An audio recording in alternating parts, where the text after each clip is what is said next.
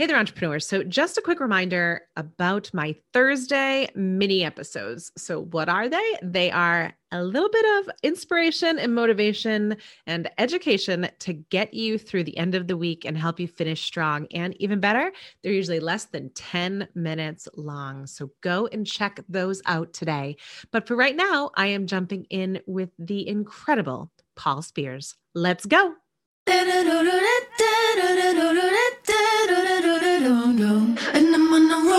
Ever found yourself teetering on the edge of throwing in the towel? You know, asking yourself questions like, is this supposed to be this hard? Or is it even possible to succeed at this entrepreneur thing? Whew, I completely get it because I built my successful businesses while juggling major health issues for my children and myself, debt piling up to my eyeballs, and so much more. Want to know how the hell I succeeded and how you can too? Tune in to find out. Here we go.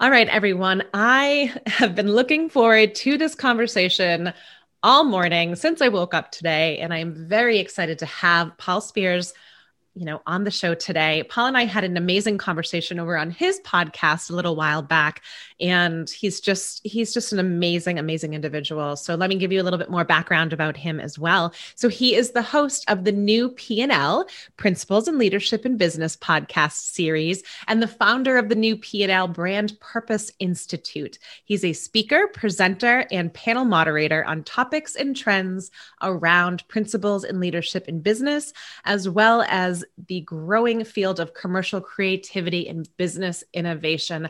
All of those topics, folks, are near and dear to my heart. So, Paul, thank you so much for coming on today. I really appreciate it. It's my pleasure. Thank you, Michelle.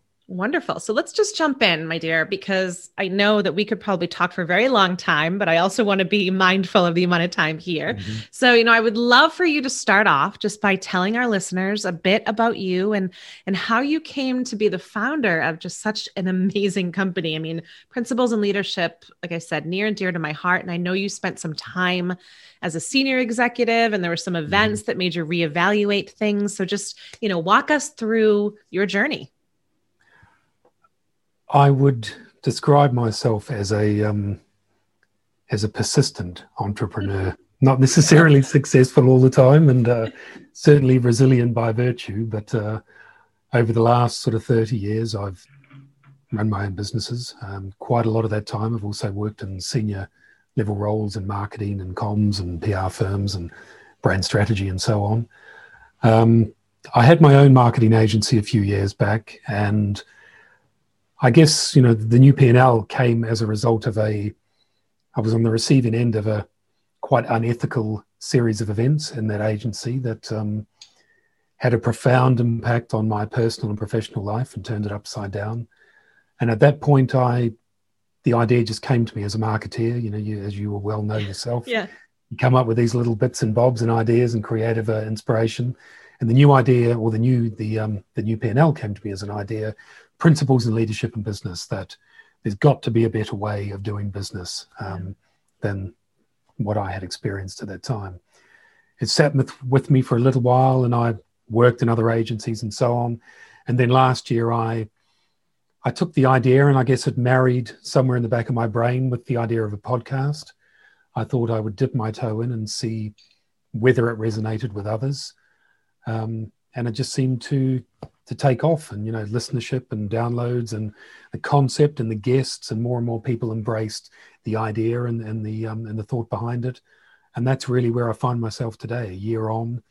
Um, we've got the podcast. We launched the new P&L brand institute in september uh, working to sort of integrate purpose and principles better into business. Good. and that's a, a very quick summary of uh, how i get to where i am today no, and I think it's I think it's lovely. And I and I have not met a person yet who I have mentioned your podcast to who did not say, "Oh, thank you," you know, for for that new P&L concept because I think it is definitely something that is missing in the workplace nowadays and i think people are craving that approach to to business um, so i mean everybody that you've talked to you've spoken to quite a few entrepreneurs you just crossed your what how many episodes have you recorded uh, so far 59th i released today oh. yeah such a milestone. Um, so, what have you learned? I mean, tell us. I mean, if you have to boil it down to maybe top three or, or something like that, you know, what are those principles that you've learned, particularly around resilience? Maybe a little bit, mm-hmm. if you can, if you can, you know, weave that in. You know, just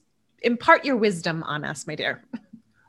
One thing I've learned, and I think the most important thing is kindness is found in the most unexpected of places. I think sometimes yeah. kindness and generosity in the first year of the new P&L, although that's a big feature of the podcast as well. Actually, the this, and I'm sure you found the same with the resilient entrepreneur. The when you've got a great idea um, and you're passionate about it, the amount of kindness and generosity and freedom of spirit and, and time is remarkable. You know that what you receive in return, and I've been extraordinarily grateful for all of that in the last year. I've also been blown away by every single person I've spoken to without fail in the last year. I've come off and said to my children or my partner, my God, that person's inspiring, you know, and, and they're, they're almost tired of me walking out of the, the session and saying that because people are, you know, like you, you're interviewing people who are passionate about what they do. Um, there's such an inspiration because of that, because you can feel the enthusiasm and feel the love and and so on in, in their voice and and what they've demonstrated and what they've delivered. Yeah. yeah. Absolutely resilience in terms of um, it is a slog, you know, just because you're doing what you love doesn't mean it's any easier. It certainly means that the passion will push you through it, uh, but it doesn't mean that you wade through it and you and you walk through it with ease. You know, you still got to work hard. You've still got to make that drive. You still got to get up every morning and push and push and, and be enthusiastic about it. But it makes it a lot less. Um, the effort is a lot less, I think, because you're passionate about it. But the hard work is still there. I think you still nothing comes to you simply because you're passionate about it. Right. Right. I mean, and do you find, you know, getting out of bed a little easier, especially? I mean, that is one thing I have to say for passion is that, you know, oftentimes when I speak to clients and I th- and I will ask them, you know, what is that first thought that you have in the morning when your eyes open and your alarm clock goes off? And if it's like, ugh, I don't want to do this crap again, like, you know, maybe that's a point of, of reevaluation. So for you, has that made a significant impact? Yeah, I mean, it has. I absolutely as I alluded to, you know, I come off every podcast so enthused. I wake up every morning so enthused about what I'm doing. And I think for any entrepreneur, that's key to it is you and I, we're in complete control of our own destiny. The ideas that we have, we can implement. And that's not to suggest they're all going to work. Some fail and you learn from it and you, and you keep uh, pushing new ideas, but you have the power and the control to test those ideas in the real world and learn from them. And I genuinely wake up every day and have done for the last year, particularly, and thought, this is awesome. Today is going to be amazing. I love it. It's a wonderful place to be. I know. I know and I feel like many people may not have that, you know, and I don't and I for those those folks that are listening who are kind of like, well, I'm not in that place, you know. I mean, what would you say what would you say to them? I mean, if they are entrepreneurs because like you like you alluded to, some of the days are quite difficult. You know, mm-hmm. passion only gets you so far. You hear a lot of talk about your why and things like that. So, what do you do on those days that, you know, maybe are a little less enthusiastic about yes. your passion?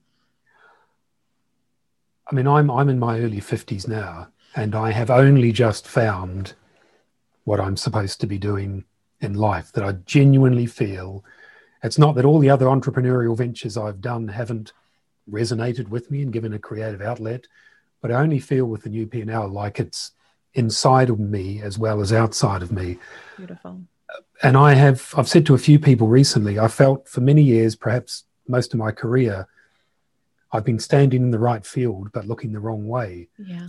And at some point last year, I turned around and saw that actually I was supposed to be running the other way. So I don't know whether I should be congratulating myself that I've found what I'm supposed to be doing, or commiserating that it's taken me 35 years of working to find it. Um, but either way, you've just got to have faith, and I guess that's where resilience comes in. You know, your yes. the topic of your brilliant podcast because it's just you're never too late to find it. Um, you'll find it in perhaps in the most unexpected places. And certainly, my experience a few years ago, I never expected five, six, seven years later to be running a podcast and running a business on the back of it. It may have been it may have been a great campaign for a client at one point. Um, yeah. So you know, it, it will come. You've just got to keep believing.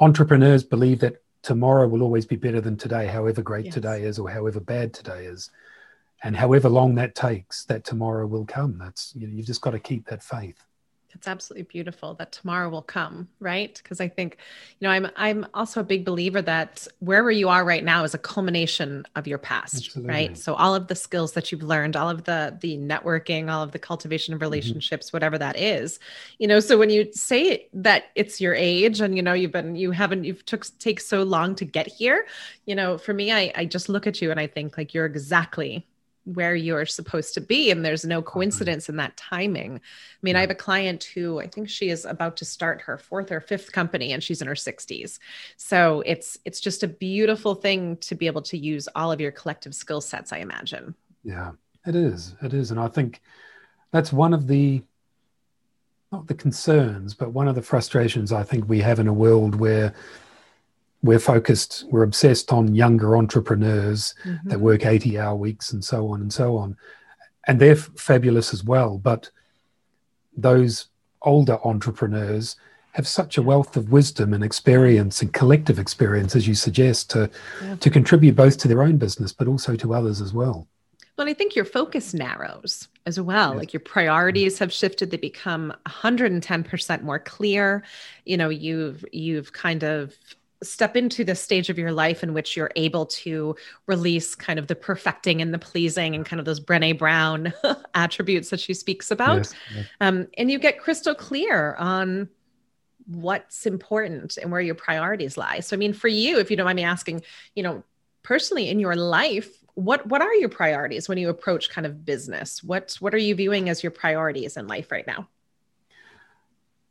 I mean, part of the reason I launched the new P&L was to look at life outside of business as well, to spend more time with my family. I'm able yeah. to do this.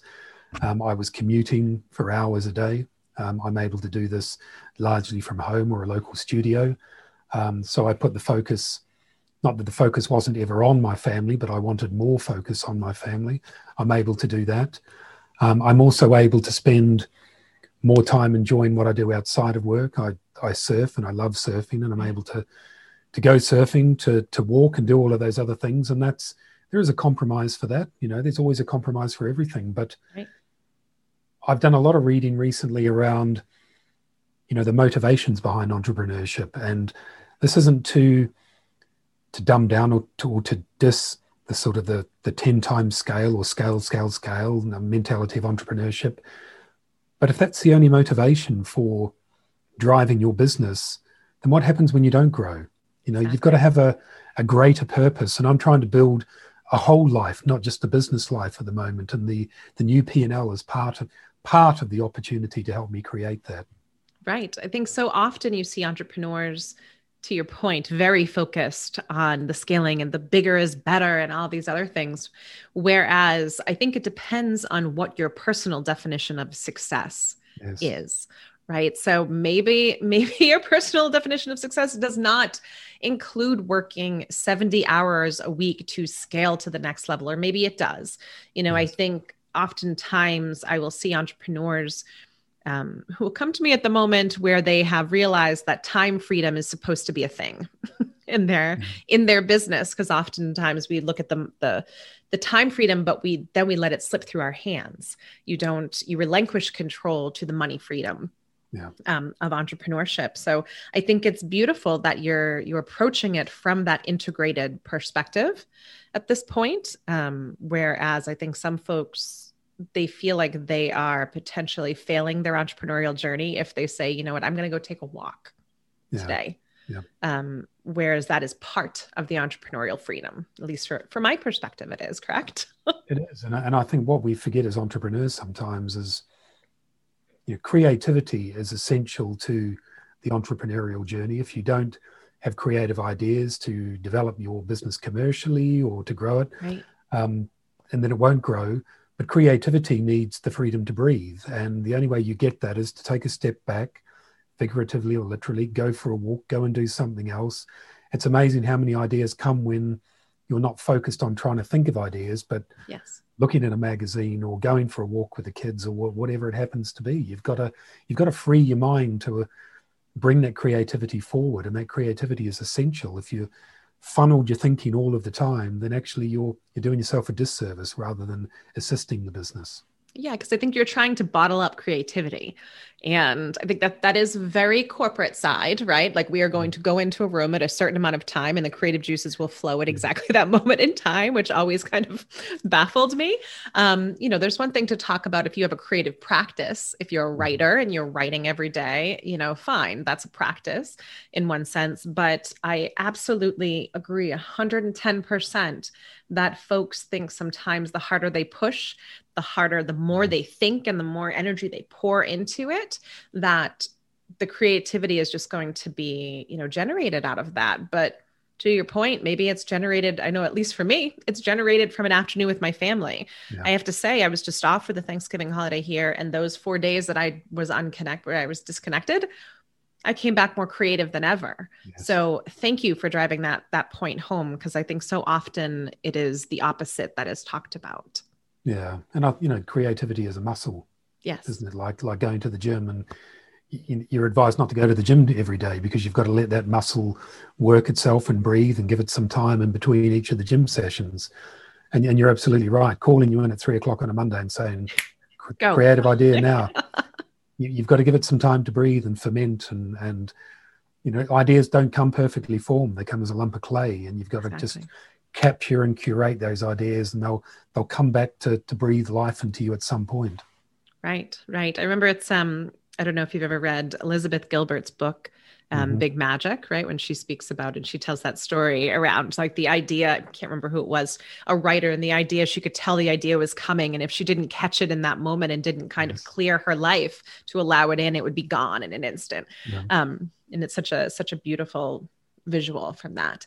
Um, so which is a good sort of a good transition over to i know that your new company your new mm-hmm. kind of branch of the p&l is embarking on spreading this sort of message into different companies and things like that so you know talk to me about that a little bit because as of somebody who has been in big companies who i wish there was a you you know five years ago coming in um, how has that journey been on, on that level so far it's been fantastic. I mean, it's resonated with a lot of the people I've spoken to. We've done some, I mean, we've only launched the Institute three months ago, so we're in early projects with some right. businesses. But I think, I think this year and the pandemic, as terrible as it's been in many aspects, and there's no denying that, it's also given people an opportunity to think about their business more and an opportunity to recognize on top of that that perhaps the business has fallen out of alignment with what it was and what it needs to be and what it could be um, over time. And what we're doing with businesses is going in, and we're not telling them they're doing necessarily things wrong, right. but whether they've just drifted from their purpose and their principles over time. New CEOs come in, new management teams come in, people come in on the onboarding process. They're not always, you know, given the essence of what the brand is. So how can you deliver on behalf of the brand if you don't really understand what that brand stands for in the marketplace. And we've got to get away from just producing products, but understanding what the motivation is behind that. So we we sit down with them in workshops and one-to-one consultation and working with them on an ongoing basis as well to understand what their purpose is, understand what the guiding principles of that business are, and then importantly, how they can re-engineer them back into the business on a daily basis and most importantly, how they can recommunicate the, that purpose and those principles to those they work with and the customers they serve. Which I think, I mean, that's that's amazing, and I think I think it's it's got to show the level of commitment of an executive team to say to you, this is a priority for us, Absolutely. right? Because oftentimes we do see, or kind of that stereotypical corporate America or company um, picture is, you know, you don't you don't walk the walk, right? Mm-hmm. I know there were plenty of company slogans where I used to be that, you know, were were brilliant, and if they were actually in practice, I could have seen a much different workplace. Yeah. Um, so So i think it's I think it's admirable that you are seeing people taking that and making it a priority. And I think it's also interesting. I think oftentimes you hear of mission drift um, yes. in the nonprofit sector, at least here in the States. We hear it a lot, that term in the nonprofit sector. They've gone after the money and they've lost sight of the mission. Mm-hmm. Um, but I, I think you you bring up an excellent point that I also I honestly think it's more prevalent in corporate that it is in the nonprofit sector. Would you agree with that? Yeah, I, I think so. I mean, I, I guess it goes back to the earlier point that we just end up focusing on selling product right. and growing the business. But actually, if you know, this purpose isn't fluff, it's right. the absolute heart of the business. And in a world where, frankly, we're all pretty much producing the same thing in any given industry. Yes. And, and often those things are all manufactured in the same company with a brand put on the front and put back out to the market. Actually, your purpose and your principles are the one defining proposition that you have that that no one else can replicate, no one else can take right. from you. Right. The resilient entrepreneur is only the resilient entrepreneur because it's Michelle, and the new P&L is only the new P&L because it's me. So we're all just podcasts, but it's the essence of what defines us that defines the businesses we're running. And however big that business might be, to get back to the principles and purpose is not fluff, it's essential to your commercial proposition and your key definer in the marketplace. And I think it's very easy. It's very easy to lose sight of that. It's very yeah. easy to chase chase shiny or to chase like we were speaking about earlier that that ability to scale you know and i and i imagine it's an interesting conversation to have with executives who maybe they're startup founders or anything like that who they came in with that mission but now there's five levels of people below them yes. so they are removed from the day to day so how have you in your opinion like how do you approach something like that when somebody is they're not in the day to day so they can't cultivate that mission every day you you understand what the communication process is for that business because mm-hmm. i think one of the biggest challenges with purpose or anything in business for that matter is the assumption that everyone understands it the way you do yeah. um, that someone else has told someone else what your principles or your purpose are or or even the operational things how to do this how to right. you know right. how to run the business and, and whatever role they have so i think understanding what communications are um, that exist within the business, understanding the assumptions that that business resides upon in terms of communication and the delivery of the business. Once you get to the core of that, you figure out where all the holes are essentially. Exactly. And a CEO, she or he just assumes often that the new starter, the account executive or the administrator or whatever it happens to be, must get where this business is going because surely it's apparent we invest so much in marketing to make it apparent. But you've got to get back to the nuts and bolts of communication and understanding what their core message is and how to deliver it.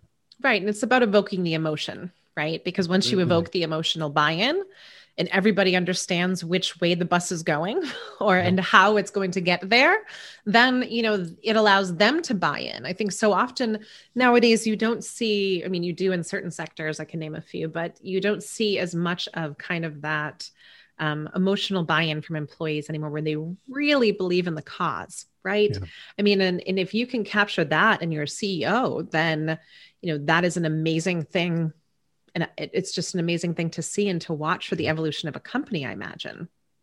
It is. And i and i think you know it, it is a it's a delicate area fraught with challenges because you've mm-hmm. got to get that emotional buy-in. In order to get that emotional buy-in you've got to be authentic in the way you in the way you tell the brand story. Right. In order to be authentic in the way you tell it, you've got to have self awareness as a CEO or a senior management team to, you know, to be aware of the level of vulnerability, the level of kindness, the level of strategy that you're able to deliver to that business.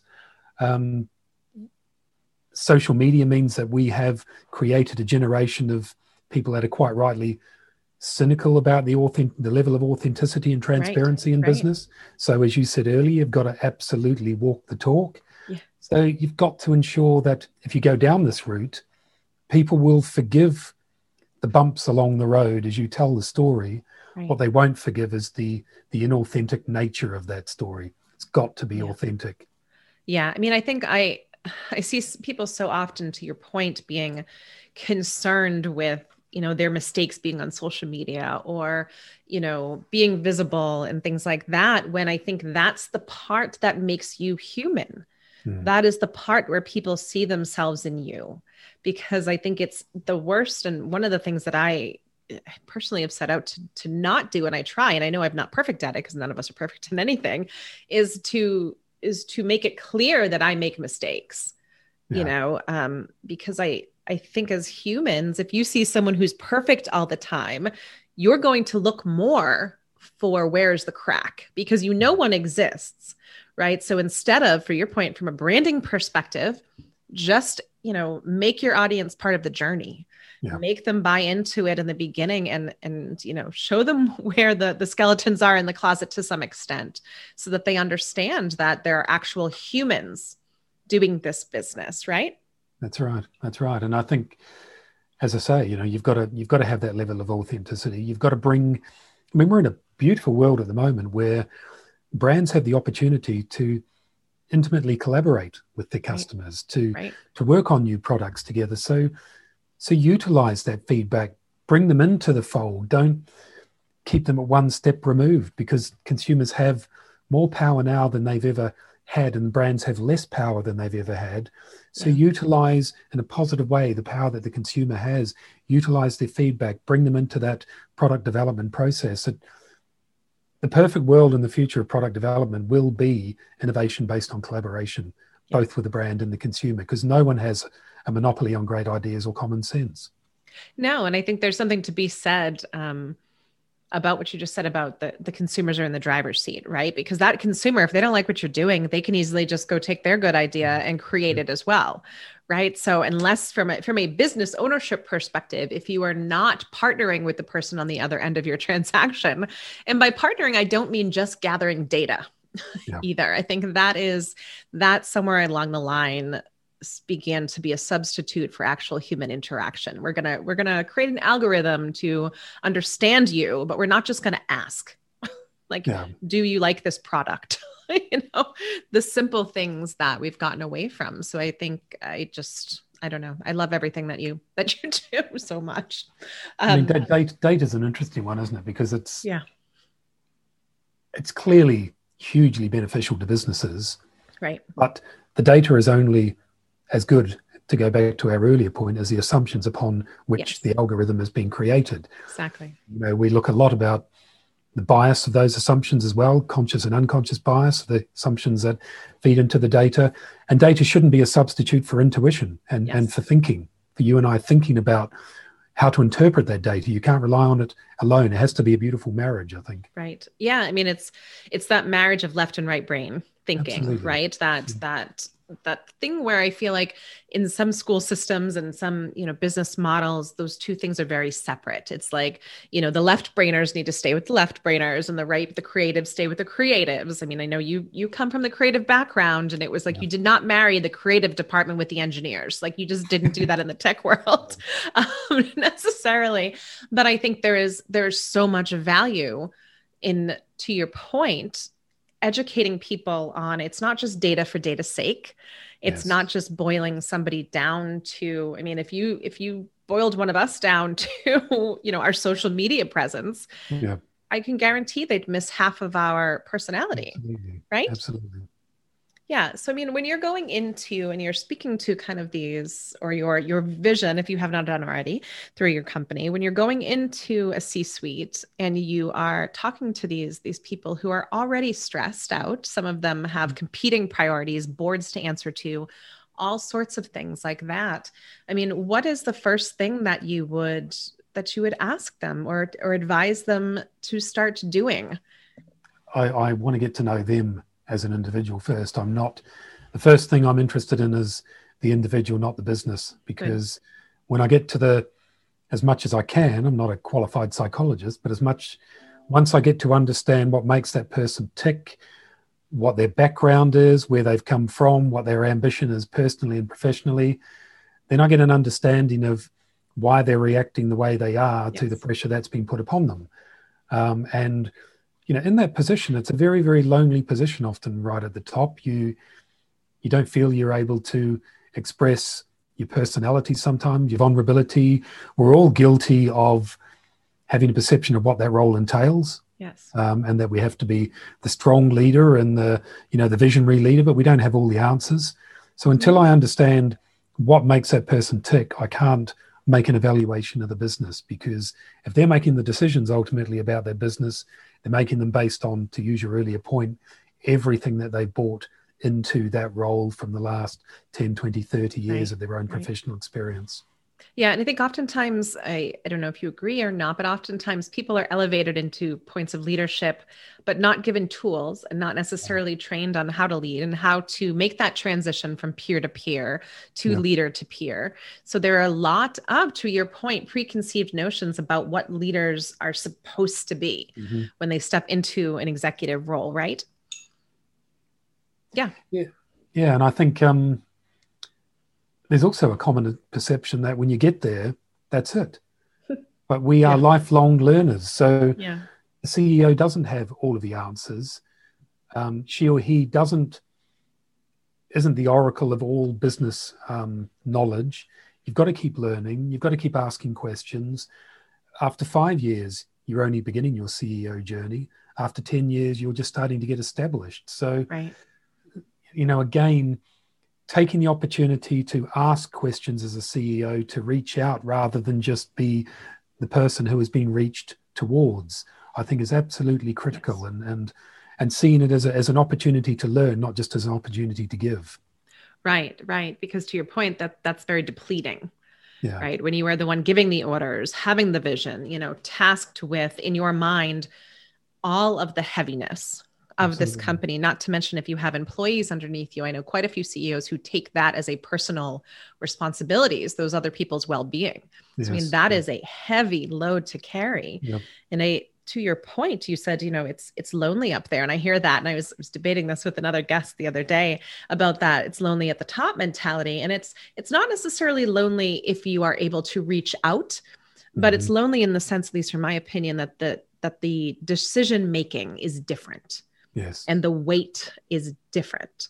So, yes, you can reach out, but there are certain things you're not going to show your vulnerable side necessarily to somebody who's a who's a, you know, a newbie four levels below, but you should be looking for those those trusted companions at your similar level. Is that kind mm-hmm. of how you approach it?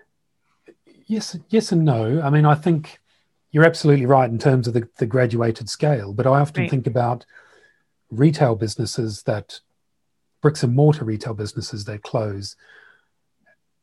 And I think you know, ten thousand people lose their jobs, and you think, well, how many of those ten thousand people who were at the front end had ideas about the way the business could be run better, but the management team who sat in a headquarters, miles away from most of the retail outlets, and and relied on data and consultants and various other things, but did they ever go to the man or woman who's standing behind the counter who continually thinks day after day, oh gosh, if only we had this, or if only we did it like that, or if only we collected the information like this, we would have a better business. And things don't change overnight. Things change very slowly in very yes, small increments, yes. and, and the rot sets very generally. But unless you ask the questions of those people at the front line, so to speak, as I said earlier, no one has a, a monopoly on great ideas. Exactly and those CEOs and management teams are making assumptions. So, by all means, reach out to a management team and seek their advice and empower them to work more collaboratively with you, but also reach out to the entire organization because yes. everyone will have an idea of how that business could be run better. And there'll be a gem somewhere in there from someone who's just waiting to be asked. Right. So, why do you think they don't? Why do you think they don't ask? I mean, there's there's a series of, of reasons I imagine, but what are you what yeah. are you thinking on that? I, th- I think there's there is a series of reasons. Yes. Um, I think some of it will be ego, mm-hmm, some of it will absolutely. be hubris, mm-hmm. some of it will be a misconstrued um, belief that only management know what's best for a business and how to run a business. Yeah. Some because it comes back to that self awareness, it's just not thought of. Um, some because they'll go out to consumers to ask, their customers to ask, and that's absolutely right as well. But some of the employees just are never asked. Um, some because they feel that it's exposing too much vulnerability to go and ask. Like the, the right. CEO doesn't know the answers. Yeah. No one has all of the answers. So I can't answer that question for every business, but somewhere in the middle of all of those examples and many more, there will be a reason why. Some will be simply because the business doesn't communicate the way that it should, and it's mm-hmm. pushed down, not yes. fed up communication. The right. communication is a is a monologue, not a dialogue. Exactly, exactly. And I think I think to your what you what you mentioned earlier is that it does take time. It does positive yeah. change, and I think oftentimes you see that they're not willing to give that time you know mm-hmm. but i but i understand where you're coming from where it's that that investment for the long-term health of a business and the sustainability of a brand is so much more impactful than the band-aid that gets put on in the fly when you know something's on fire. Um, and i and it, it always amazed me sometimes in corporate when you would just ask someone for their opinion or in any company when you'd say well what do you think of this? And they look at you like wait you actually you actually want to know? Yeah. you're like yes i do want to know and that vulnerability level to to your point from a ceo perspective is a scary place to be if you're if you're an executive and then you come to somebody and you say i don't know the answer to this can you can you you know tell me your two cents yeah. But by opening yourself up, I imagine the relationships become stronger and the the buy-in of the mission becomes stronger as well, right? Absolutely. And and you know, I don't think there's an easy solution to this because I, I think the corporate model is broken a little bit. You know, we, yes. we look towards unicorns as this aspiration, but mm-hmm. actually, lots of the statistics show that actually a very small minority of those unicorns are actually profitable or ever make right. any sort of profit. Um, we have shareholders, stakeholders, multiple stakeholders that are putting multiple multiple different demands on CEOs, um, and many of those are expectations for high growth.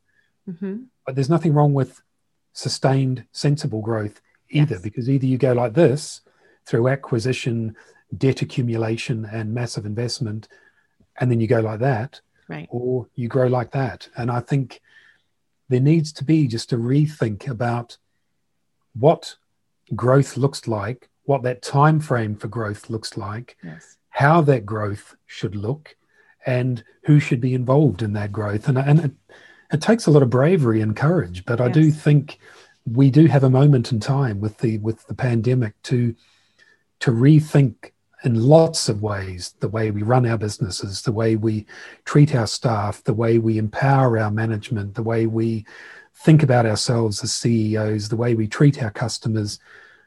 The brave businesses and the courageous businesses will make those decisions. And it may mean slightly tougher times in the short term, but I do believe it will, if it's done right, um, it'll lead to more sustainable, sensible growth over time. Yes, I couldn't agree more. And I think even for our solopreneurs listening as well, Absolutely. you know, it's it's about your ability to sustain it over time you know the the hand the hand motions that you're making are perfect because sometimes people just want to rock it up but then if you rock it up too far there's going to be a ceiling yeah. potentially and then you could you could come back down with the same trajectory and that same kind of energy behind it which is mm-hmm. unfortunate whereas that slow and steady and sustainable approach to the business you know solopreneur or a company of 500 you mm-hmm. know is is just so key for the longevity of your brand um, which is absolutely beautiful that you're that you're saying that. So thank you. Um, so you know we're we're wrapping up a little bit. So I've mm-hmm. enjoyed this conversation, and as always, I could speak to you speak to you for hours. Is there any last last tidbit to any entrepreneur out there from the resilience aspect of things that you would that you would impart for them to to keep them going per se? I guess I go back to the point I made earlier that I launched my first business at 16 and I've gone in and out of entrepreneurship, um, into corporate world, back into entrepreneurship, and back and forth, and so on. And as I said, at 50, I found what I was supposed to be doing. So there, it will come. You've got to keep focusing on it. It comes from the most unlikely of places.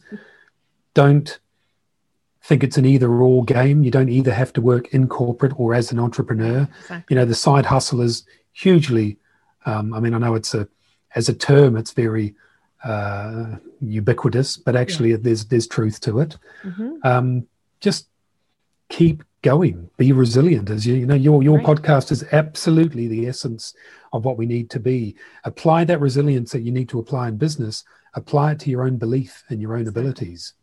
Yeah, thank you. my, my parting gift.